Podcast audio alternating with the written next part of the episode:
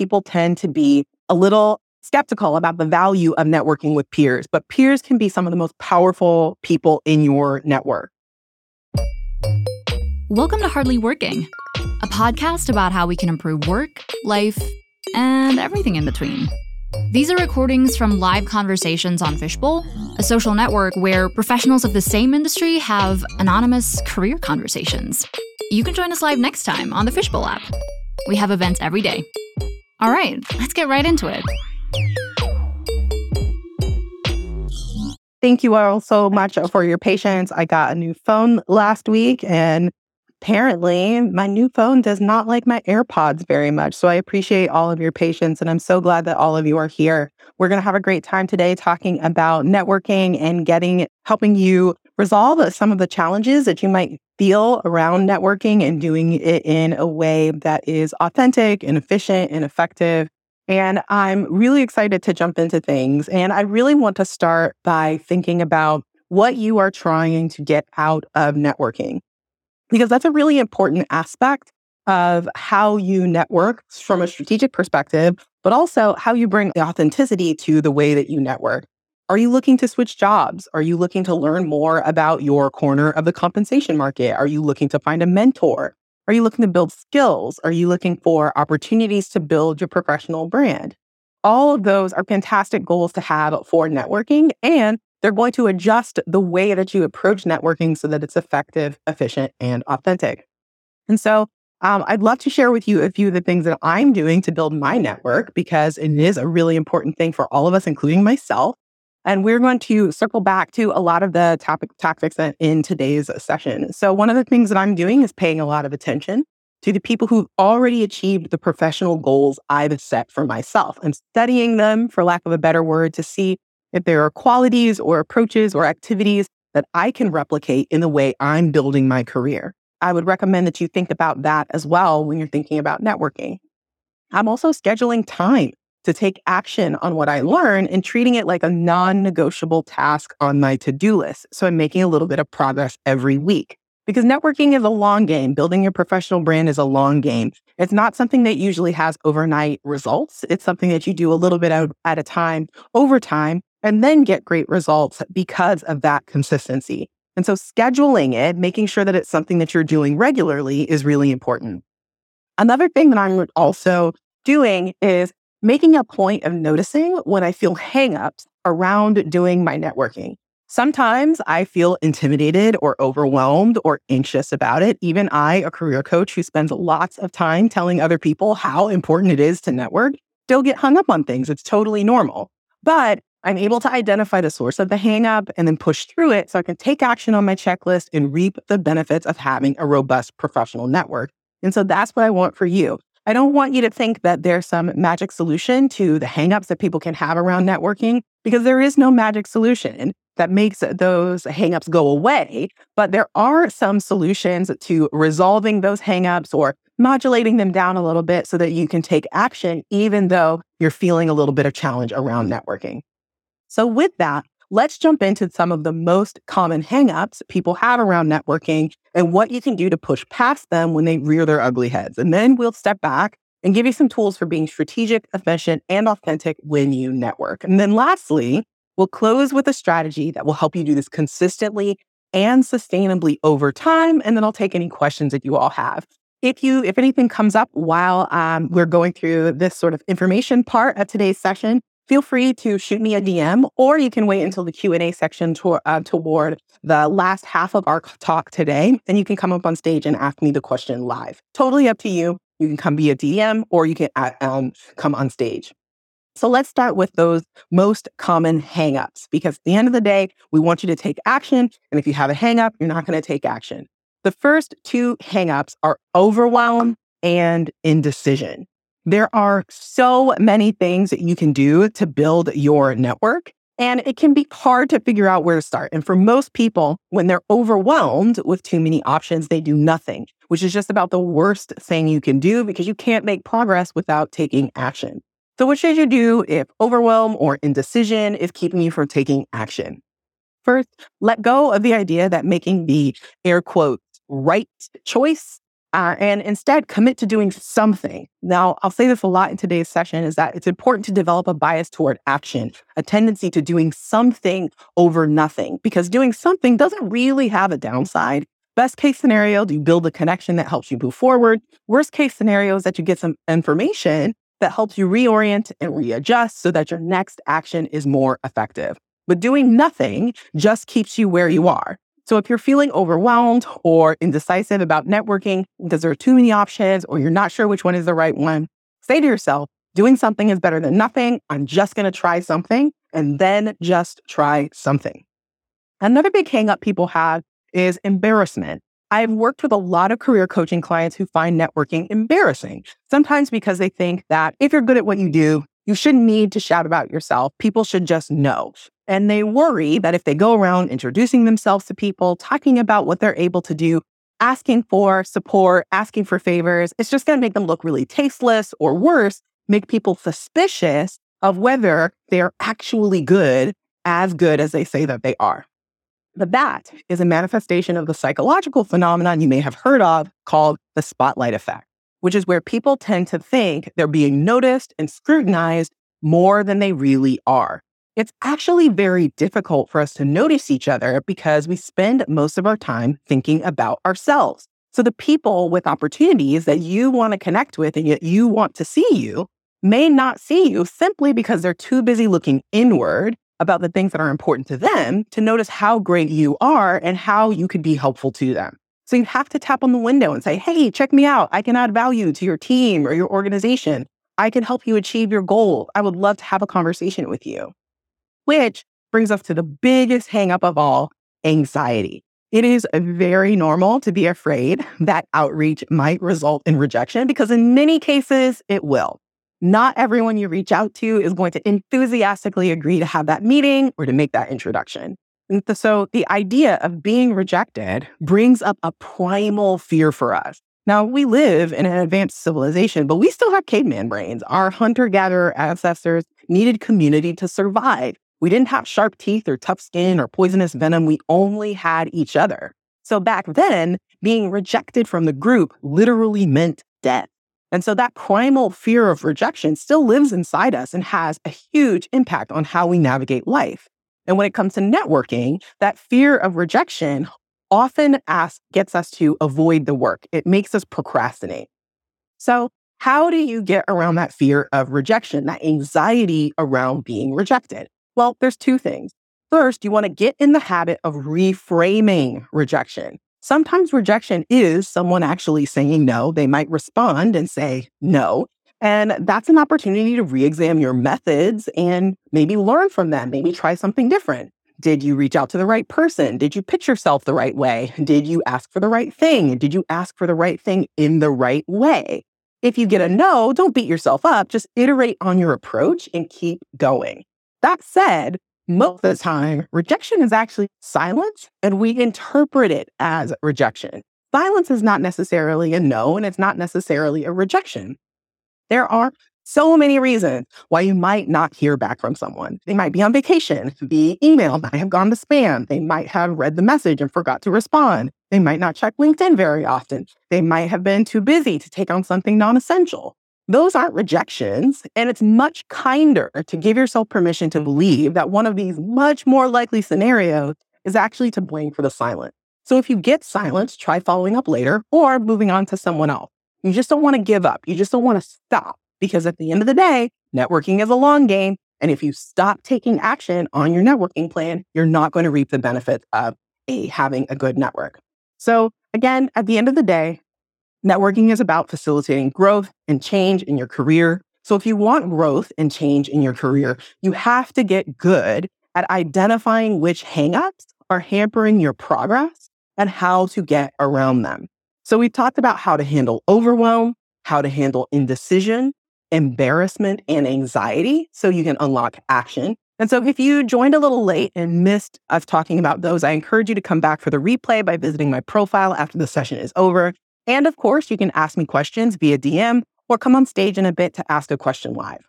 So let's talk very quickly about some ways to be super strategic about your networking so that your action is effective and it feels like something you want to keep doing because it drives results for you. Then we'll talk about making your strategy sustainable so you can be consistent about working on it and that you feel comfortable making a little bit of space for it regularly in your personal or professional life.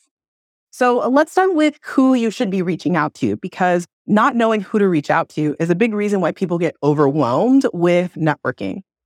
I like to recommend creating a list of 100 targets that you can prioritize as you are doing your networking. And I call this Career 100, which is uh, actually an adaptation of a marketing strategy that many of you who are in sales organizations may have heard of called Dream 100. Now, Dream 100 was invented in the 80s by this salesperson named Chet Holmes, and he worked in uh, newspapers and he was in, in the marketing department and the advertising department. And he was always uh, doing all of these cold calls and he got sick of doing all of these random cold calls and not hearing back from people and getting rejected by people. And so he decided that he was going to be really strategic about the way that he did his cold calling. And he focused on 100 clients that would be an absolute dream for him that would transform his entire sales experience, his whole uh, sales uh, situation. And that's what he called his Dream 100. And he worked really hard just on those 100 people and focused all of his marketing efforts and all of his sales efforts around attracting those 100 dream clients. And he didn't get all 100 of the dream clients, but he was able to get a lot of them. And the ones that he was able to get made really, really, really big results for him. He was also able to attract some clients that were similar to the folks who were on his Dream 100 list, but weren't necessarily on that list. And those folks that he were, was able to attract that were similar also drove really big results for him. Now, this is a sales and marketing technique, and it is very effective, but it gets very adaptable to networking and building your career. You can develop a list of 100 dream targets for you if you want to have that would make a big difference in your career if you were able to you know have a real conversation have a deep relationship have a lot of knowledge from one of your uh, one of your 100 targets and that really narrows in who you need to be reaching out to with your networking. It makes it very easy to um, ignore some of the distractions and focus in that if someone's on your 100 list, if a company or a person is on your 100 list, you can focus on them. And if they're not, you can ignore them. And so that helps with the overwhelm and the indecision. Because at the end of the day, working on any of the folks on your 100 list is going to help you move forward. Now, 100 might sound like a really scary number, so I like to break it out into five different buckets. So the first bucket is going to be companies you want to work for. Um, the second bucket would be hiring managers, people who would manage the kinds of jobs that you are interested in moving into. Peers, so people who are doing the kind of work that you do now at the level that you currently do it. Mentors, people who are not necessarily hiring managers, but folks that you could really learn from. And then thought leaders, people who are performing in your function at the very highest level, people that you aspire to be at a similar level in, in three, five, 10, 15 years. All five of those buckets are going to be ways to organize the way that you network so that it doesn't feel as overwhelming and it doesn't, you don't have as much trouble with indecision.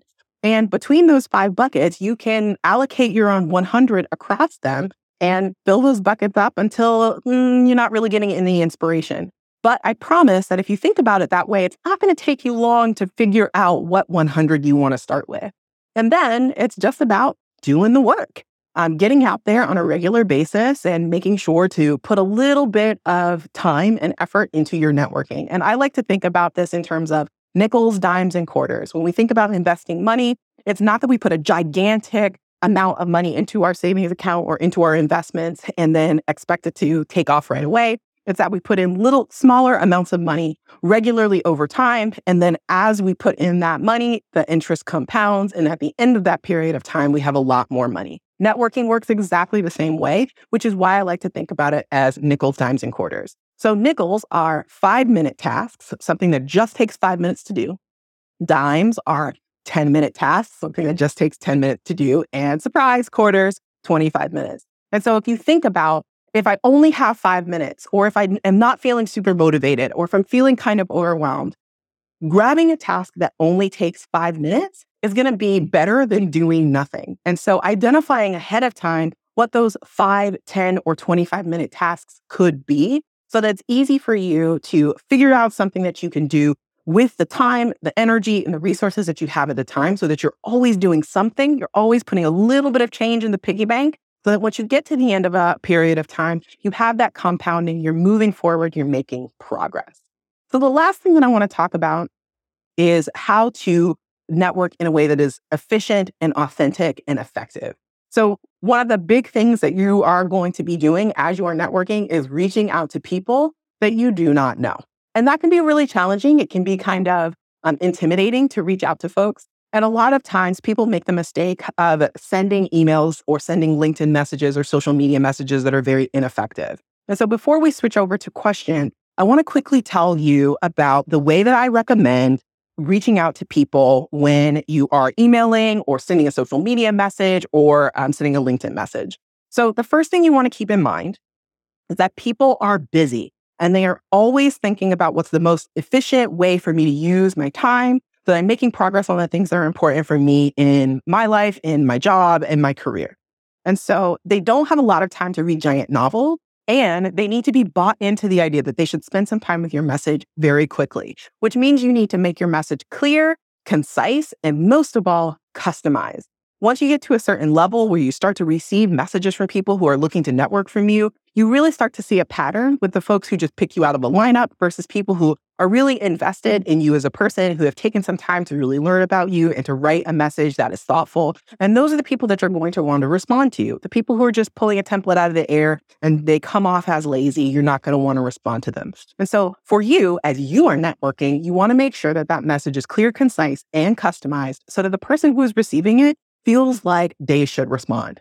And so you want to introduce yourself with a quick but compelling detail about who you are. You don't want to make you want don't want this to be generic. You want this to be pretty specific.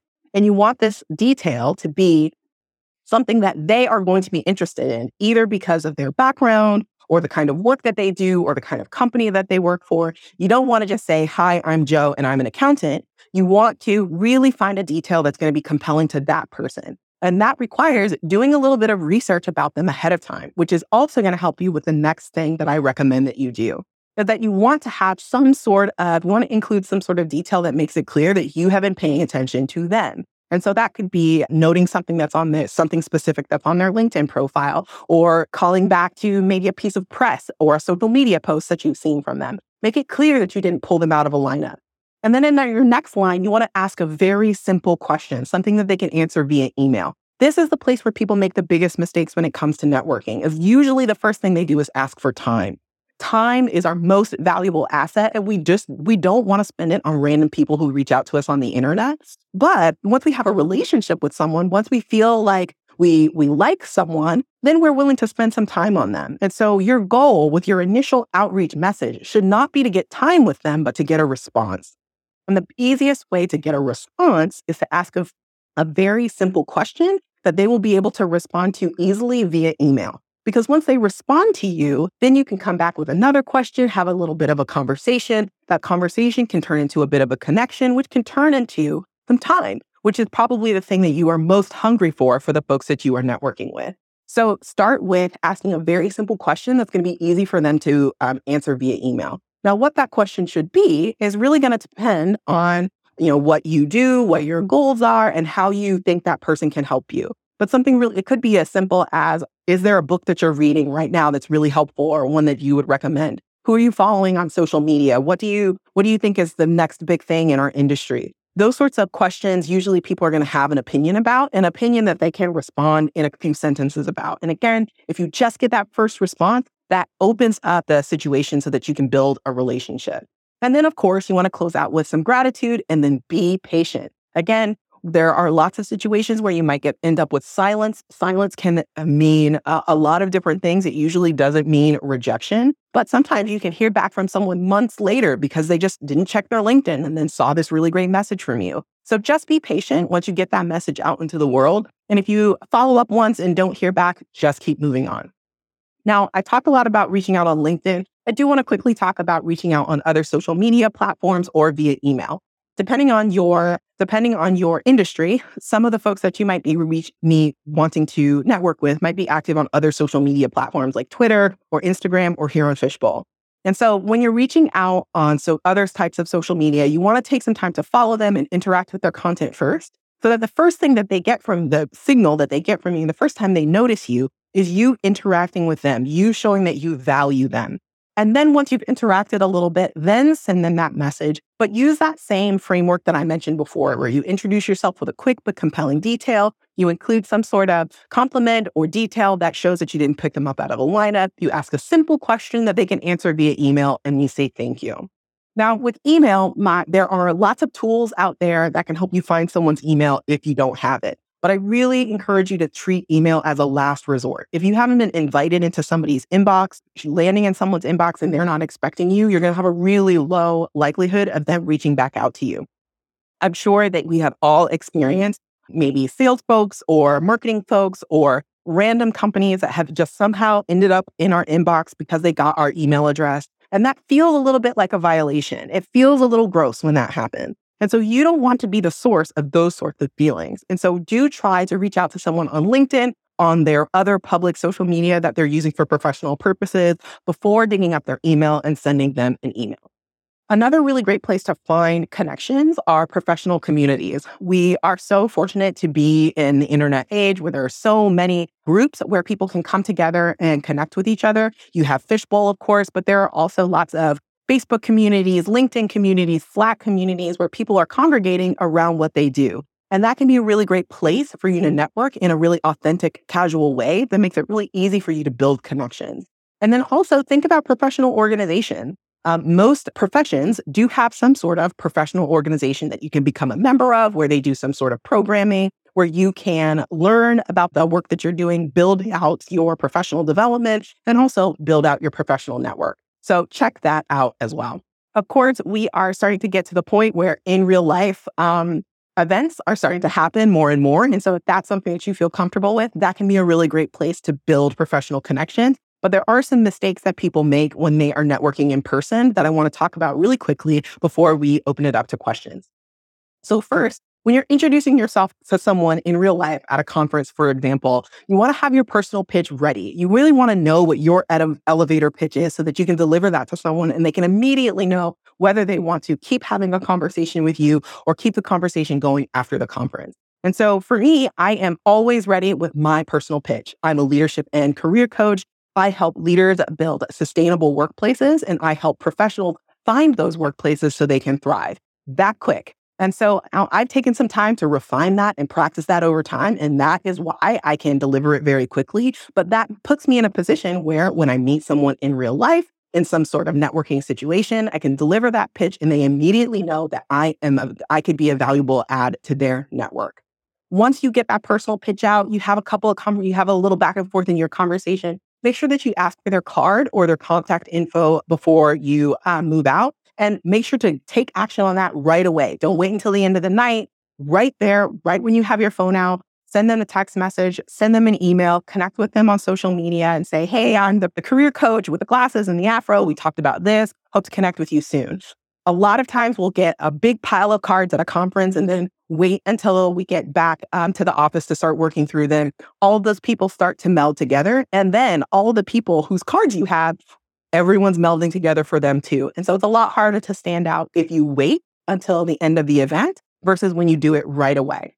So, with that said, we have covered quite a lot of ground. We've talked about hangups. We've talked about how to be strategic. We've talked about how to be effective. We've talked about places where you can find really great folks to network with and how to approach reaching out to them going back to Career 100 or Dream 100, finding those 100 targets to focus on when you are doing your networking. And remember, we talked about five buckets of folks that can, when added up, can be your Career 100 list. Companies that you want to work for, hiring managers that would supervise the kind of function that you do, peers who are at the same level and doing the kind of same kind of work as you're doing, mentors, people who you would love to have a mentorship relationship with, and thought leaders, people who are at that very top of their game, who you uh, want to emulate, who you'd like to um, get closer to in terms of uh, where they are in their careers. I want to take a second to talk about the importance of peers because that is an area where people tend to be a little skeptical about the value of networking with peers, but peers can be some of the most powerful people in your network. So, people who are sort of at the same level as you are, they are probably going to be a little bit less likely to receive the sorts of networking messages and networking conversations that folks have when they get to higher and higher levels in their organization. And so your response rate on peers is going to be a lot higher. Another thing that can be really great about peers is that once you start building relationships with your peers and all of you are progressing in your career, sometimes that peer can end up becoming a much more powerful node in your network because of the way that their career grows. Maybe they leave the company they're currently at and then go to another company that happens to be your dream company. And because you started as a peer relationship and you had that network already, you had that little bit of a relationship already, it would be really easy for you to reach out to them and say, Hey, I'm interested in a role at your company. Would you be able to give me some intel? Would you be able to be willing to make an introduction? And that would be a lot easier to do because um, you already have that peer relationship.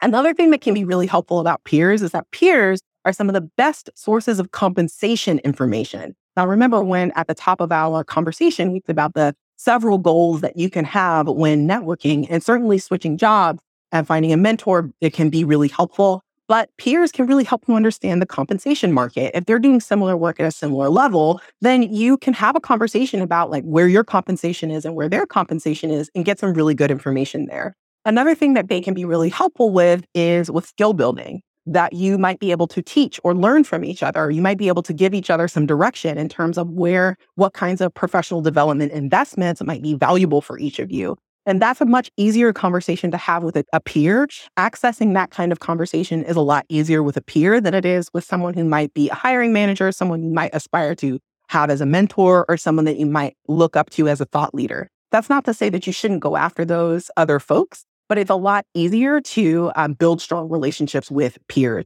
And so I'd encourage you to take that bucket very seriously. So Jean asks, I'm currently not looking for a job, but how do I network? How do I work my networking pitch to the people in my dream company if I'm not actively looking, but just want to connect?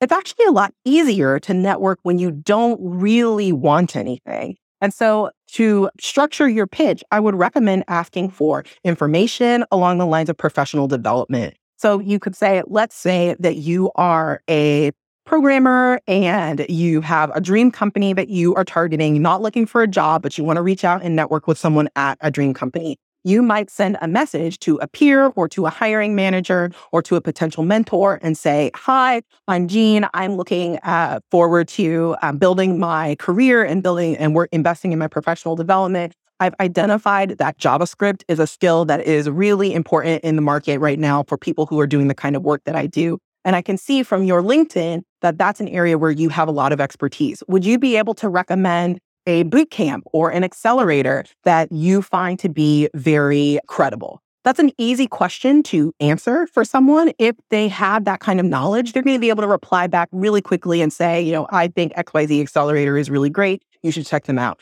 And then you get that reply that allows you to come back later. And when you come back later, you want to call back to the action that they gave you. And so if they said, go check out XYZ Accelerator, you want to go and check out XYZ Accelerator and then come back and say, I checked out XYZ Accelerator. It looks really interesting. I registered for an info section session. I'm really excited. Thank you so much for giving me that recommendation. And then you can ask another question, another simple question that's easy for them to reply. And then you can see if you do that two, maybe three times, it feels more natural for you to say, would you be willing to have a 15 minute conversation with me to answer this a couple more questions that I have? At this point, they've gone back and forth with you quite a bit they have shown they have seen you show like respect and appreciation for the time that they're putting into you and so they would be more willing to put time into you. And so they're going to be willing to say yes to that 15 minute conversation especially if you say a 15 minute conversation where i'd like to ask you these three questions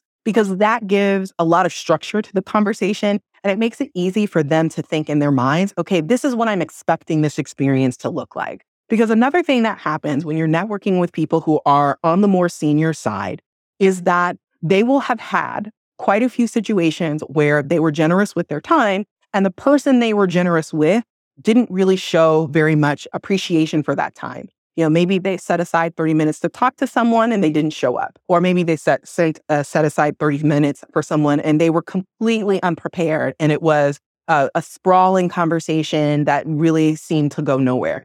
Or they set aside 30 minutes and then the person kind of wouldn't let them get off the call and it ended up being a 45 minute conversation and they were late for the next meeting.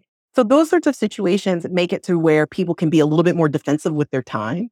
And so when you have that back and forth a few times, you've had that one question and the second question and the third question, and you say, Hey, can I have 15 minutes? I'd like to ask you these three questions. You're making it very clear. I'm not asking for very much time from you.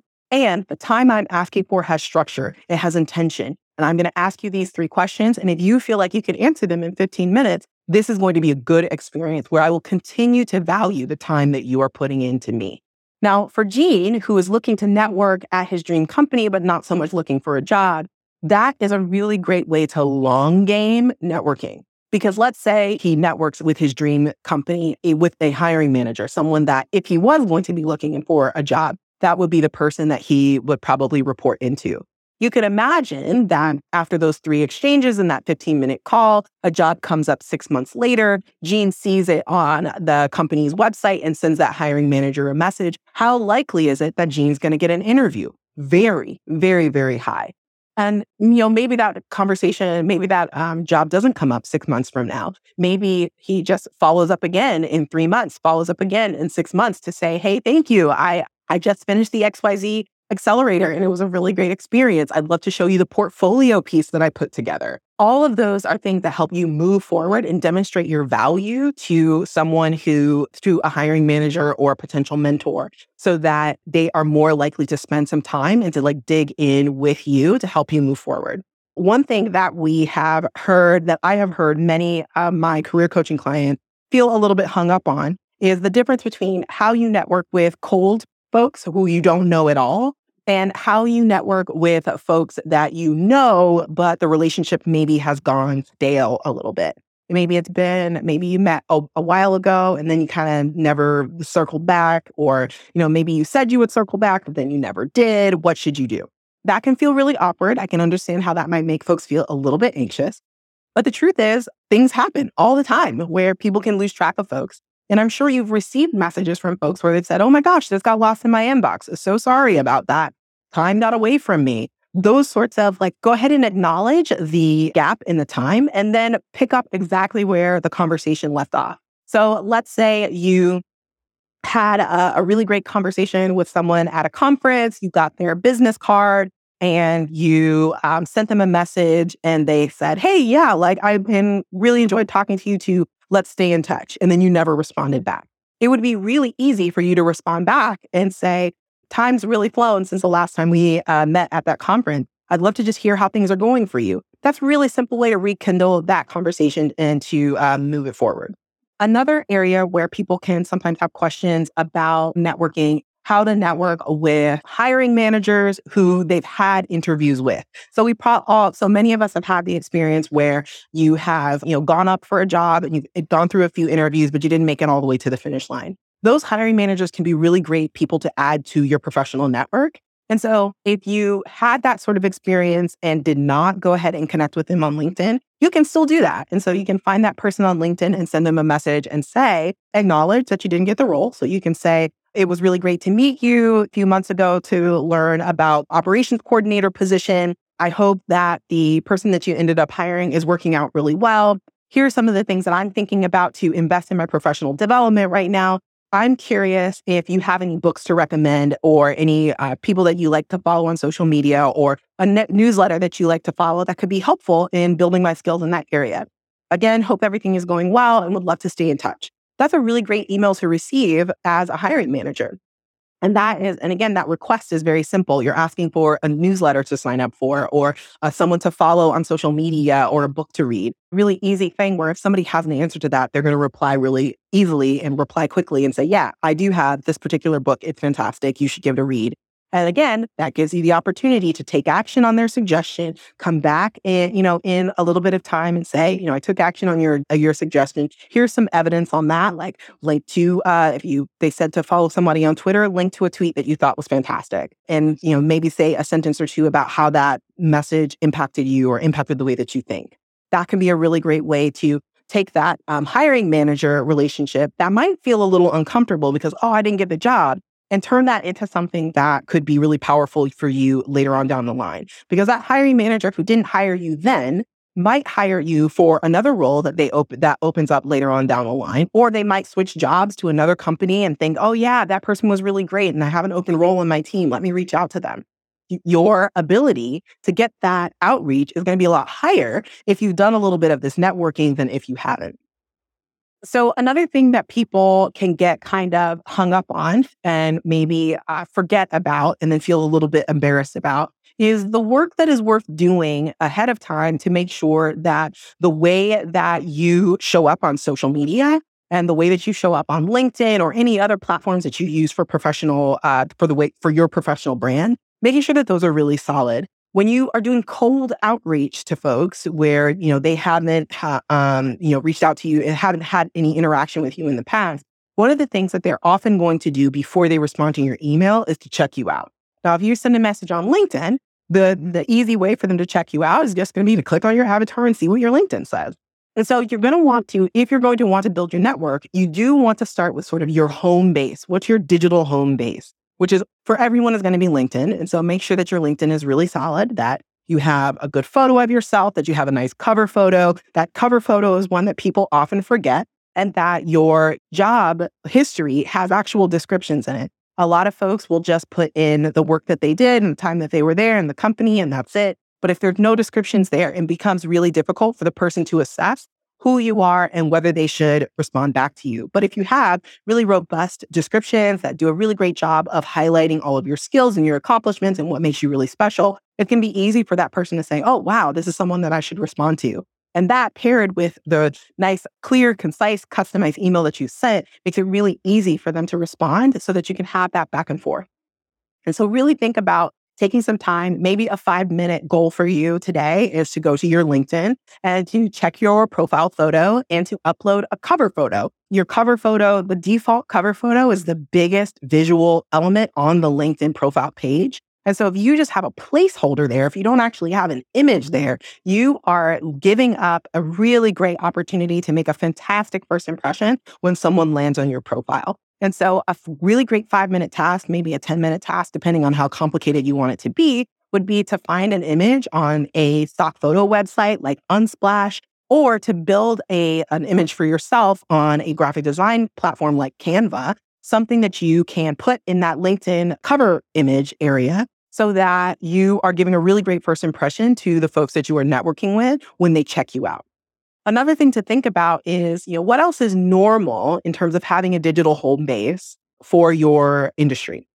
And so I spent a lot of time in the news industry. And so lots and lots of journalists are active on Twitter. And also, a lot of journalists have portfolio websites.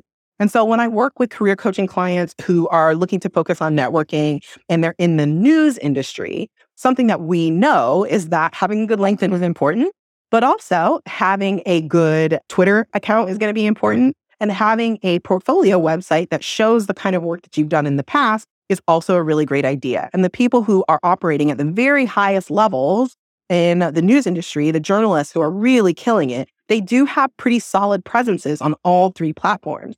And so when you're thinking about networking and you're looking to move forward on building your network and getting some momentum there, it can be useful to use some of your nickels, dimes, and quarters and invest those into your digital home base. And so the, what those platforms might be for you in your career, where in your industry might be different. You know, you might need to invest in GitHub or you might need to invest in Behance there are lots of more niche platforms that are really important to particular industries, but might not be as important outside of that industry. And so I would encourage you to think about your digital home base and do put take little investments here and there in terms of polishing it up. Now, if you are the kind of type A person who's going to sit down and revamp your entire LinkedIn in one sitting, that's totally fine. But you also can just break it into pieces. You can do your profile photo one day and your cover photo another day and your about section another day, and then job number one another day, and job number two another day, really breaking it out so that it doesn't feel intimidating or overwhelming. And that is the way that I recommend to all of my clients who are looking to invest in their um, digital home base is to break that project into tiny pieces so it doesn't feel overwhelming and that you're not overly focused on getting everything perfect.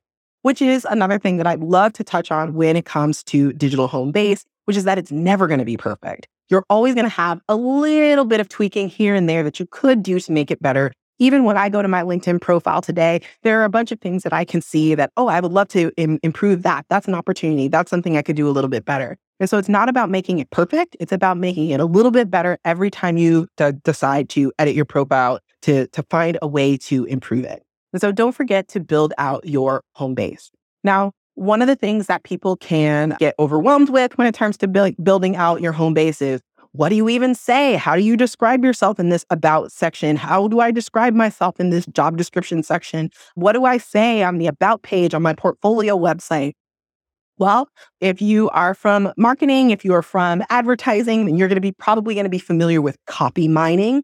Copy mining is the idea where you go out into the market and you find either competitors who are similar to you, or you find your customers, the people who you are trying to sell the thing to, and you see how they are talking about the problem that they're trying to solve or the solution that they're bringing to the market. And you use that information to craft copy that is going to work for you as you describe your product or service. Now, we absolutely can adapt that to our careers. There are job descriptions, there are careers pages, there are about pages for your dream companies. All of those are full of words that you can steal and adapt and use to describe yourself. And so, thinking about your about page, if you uh, your about section on your LinkedIn, go and find some other folks who are who do similar work to you. How do they describe themselves? What uh, can you borrow a little piece of this one and a little piece of that one and a little piece of that one to put something together that feels very authentic to you but it's also really interesting and compelling to others. So, how are you going to describe yourself for the descriptions of the jobs that you're going to have on your LinkedIn? Well, get online and find some job descriptions that are similar to that particular job. Now, you don't have to be interested in applying for those jobs, and those companies don't even need to be companies that you would be excited to work at. The thing that's interesting about grabbing copy from job descriptions is that they are written by recruiters and hiring managers. And so they are written in the language that recruiters and hiring managers use to think about talent. And so if you use similar language in the way that you describe yourself, when they land on your profile, they're going to say, ah, okay, this is the kind of person that I want to be talking to. And so get, uh, you know, if you are a graphic designer and you want to find and you want to uh, upgrade the description area for your LinkedIn, go and find some job descriptions for graphic designers and look at the way that they describe the impact that that graphic designer is supposed to have, the kinds of tasks and projects that they are responsible for, the kinds of results that they're supposed to drive, and the kinds of qualifications or traits that are important for that particular graphic designer to be successful at that particular, in that job, in that particular company. There'll be certain aspects of that that resonate with you and the work that you do or the work that you've done in the past or who you are as a person. And there are certain parts that are not going to, and that's okay. You can use all of these job descriptions as a buffet, grab the things that feel good, leave the things that don't feel so good. And at the end of the day, you will end up with a description that is really well optimized for hiring managers and recruiters because it is created from the kinds of language that recruiters and hiring managers use. The last thing that I want to speak to is those of you who might be on the call who are women, who are people of color, who are non binary folks, who come from underrepresented backgrounds. I can't stress enough how important it is for folks from underrepresented backgrounds to network.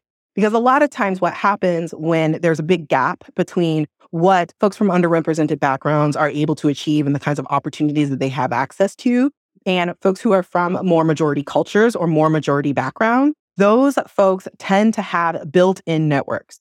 And so you have to work a little bit harder to build a new network for yourself if that's not something that you were born into or ended up going to a particular school and having a network handed to you or working at a particular company where you were able to sort of step into a network. It can be a little bit, you might feel heightened levels of anxiety or heightened levels of scrutiny in terms of the way that you interact with folks in a networking capacity. I would really, really, really encourage you to push through that anxiety and just try. And a lot of times, another way to make that a little bit easier for you is to see if there are professional communities online that are aligned with your particular background. So, for example, uh, you know, I mentioned earlier that I have a news background and I'm a Black woman. there is a community online called Journalists of Color, where journalists are able to come together, and those who are uh, journalists of color are able to come together in this community and talk about being journalists. And so it's a lot easier for me to network in that space because I don't really have to worry so much about what it means for me to network as a Black woman. And so, if you're from an underrepresented background and you're finding a lot of anxiety around your identity and networking, I would encourage you to start by finding a professional community that's aligned with your background and get to know folks who are in that community with you. And so, with that, um, we are just about out of time today. I would love to challenge you to take one small step today to build your network. Just take five minutes to identify one person you'd like to reach out to in the future or Google a professional organization or a professional association or a professional community that you can join to build your network. That only takes five minutes. And that five minute investment could be the beginning of a huge change for you that could completely change your life. So just get started. Now, if you have further questions or if you just want to chat a little bit more about networking or about other career related things, please talk more. I'd love to talk to you some more. Drop me a DM. I'd be happy to personally help you with your networking challenges. And if you want support with your overall career strategy, head over to my website, betterwithphoebe.com. The link is on my profile. Thank you all so much for being here and happy networking. That's all, folks. Thanks again for listening to Hardly Working. Join us live next time and talk directly to the speakers and who knows, end up here. Fishbowl is a social network where professionals of the same industry have anonymous career conversations. You can download Fishbowl on the App Store or Google Play. If you want to host a Fishbowl live event, get in touch at live at fishbowlapp.com. See you soon!